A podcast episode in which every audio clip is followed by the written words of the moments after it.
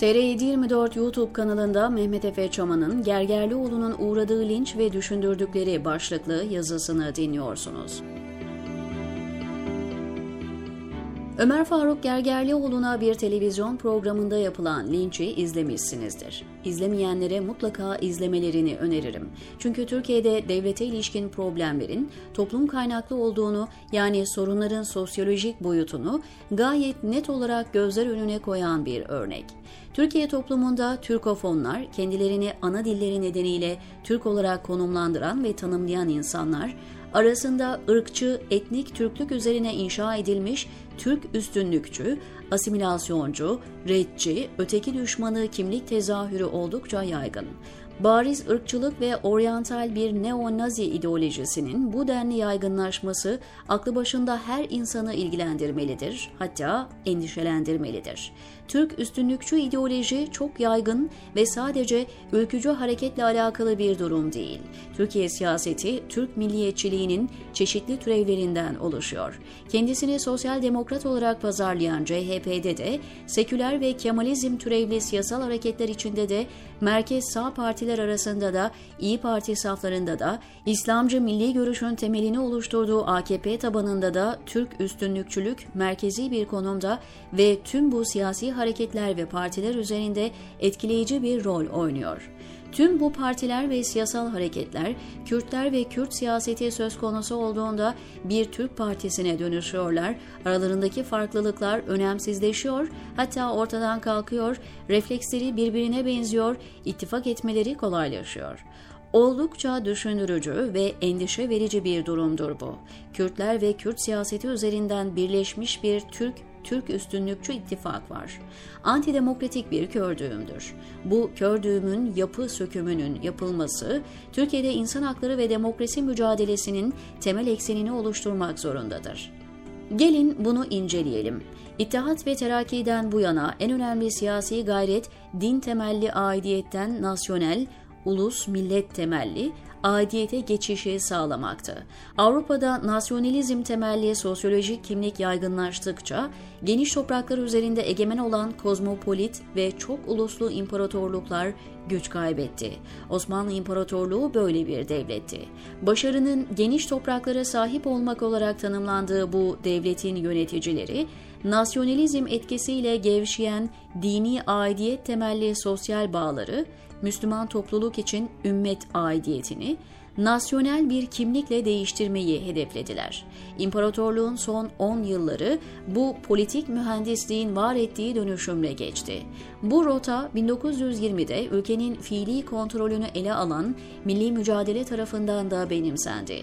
1923'te kurulan Cumhuriyet, milli mücadele yıllarından çok daha radikal olarak yeni devletin kimliksel aidiyetini nasyonel temelde tasarladı. Bu durumun önceden başlamış bir siyasal planın devamı olarak anlaşılması çok önemlidir.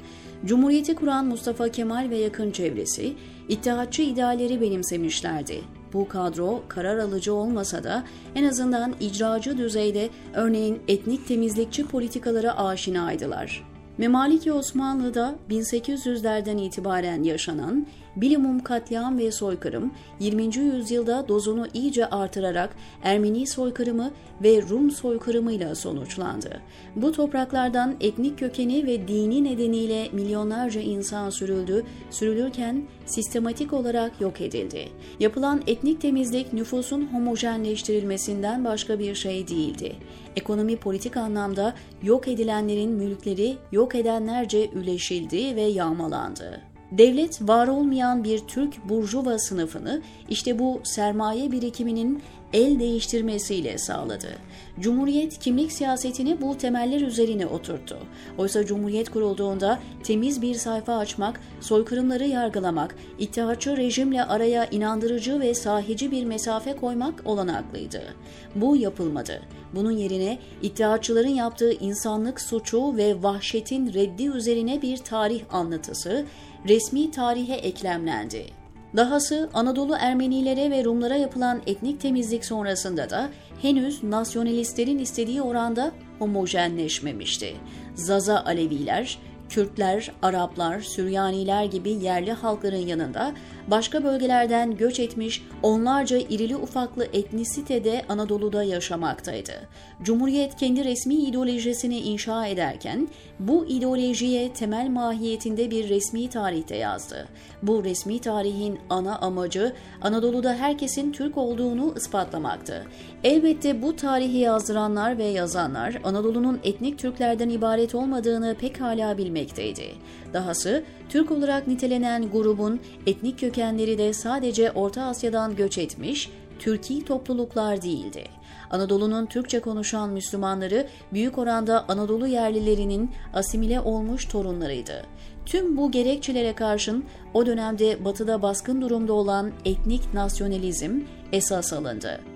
Kemalistlere göre Anadolu Türklüğünün sivik olarak değil, etnik, ırksal temellerde tanımlanması, stratejik olarak Yunanlara ve Ermenilere akraba bir topluluk olmaktan daha doğruydu.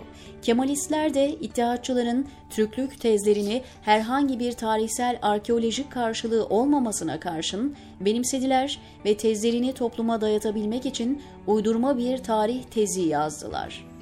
Bu tezin ana nüvesini Anadolu'da var olan her etnik grubun Türk olduğu iddiası oluşturuyordu. Dağınık olan marjinal etnisiteler güçlü devlet asimilasyonu karşısında eriyeceklerdi.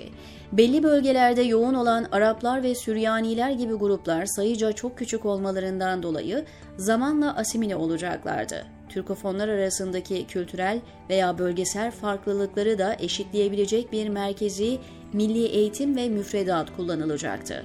Ancak bu mükemmel planın önünde ciddi bir engel vardı, Kürtler. Kürtler sayıca eritilemeyecek kadar çoktular. Dahası belli bir coğrafyada kendi kadim ülkelerinde bariz bir nüfus çoğunluğuna sahiptiler. Bu bölgenin asli etnik grubu olarak linguistik ve folklorik olarak Türkofon nüfustan hemen ayırt edilebiliyorlardı.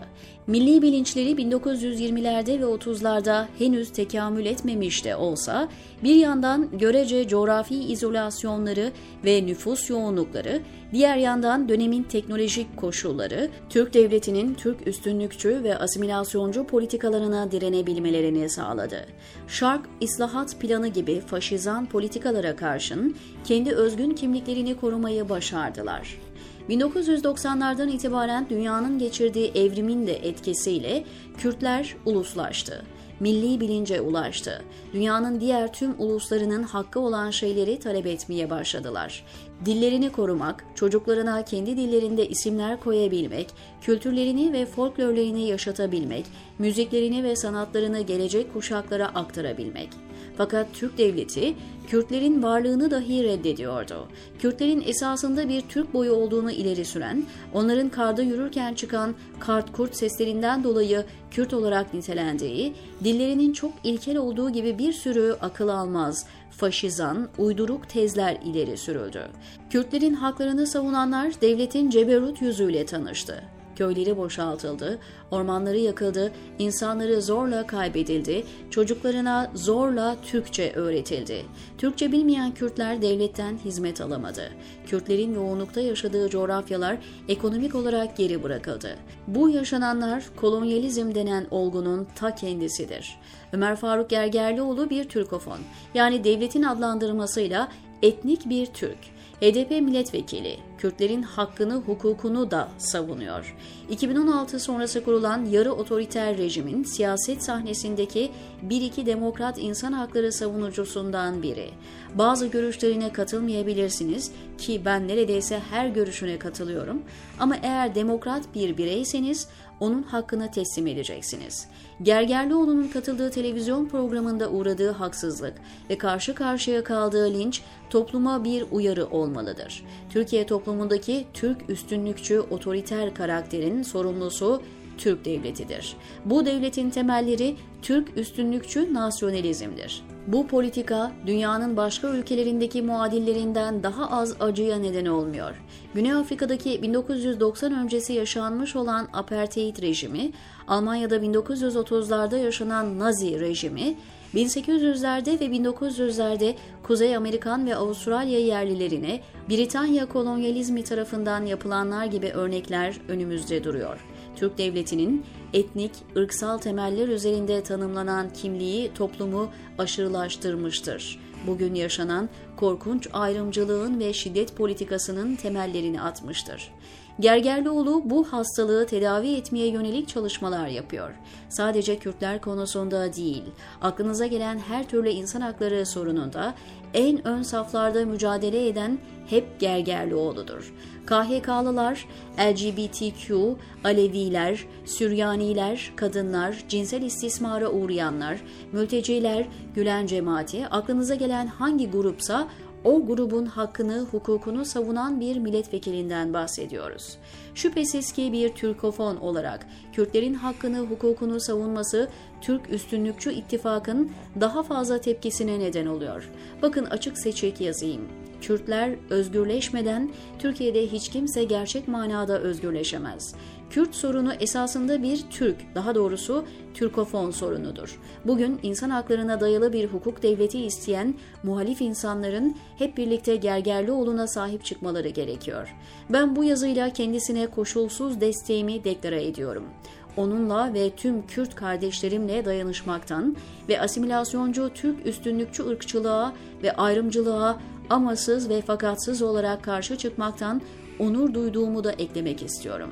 Gelecek, ademi merkeziyetçi, insan ve azınlık haklarına saygılı, liberal demokratik, sivik ve coğrafi kimliğe atıfta bulunan Anadolu insanının olacaktır. Gergerlioğlu bu umutlu geleceğin olabileceğini gösteren bir kılavuz kaptandır, diyor Mehmet Efe Çaman TR724'deki köşesinde.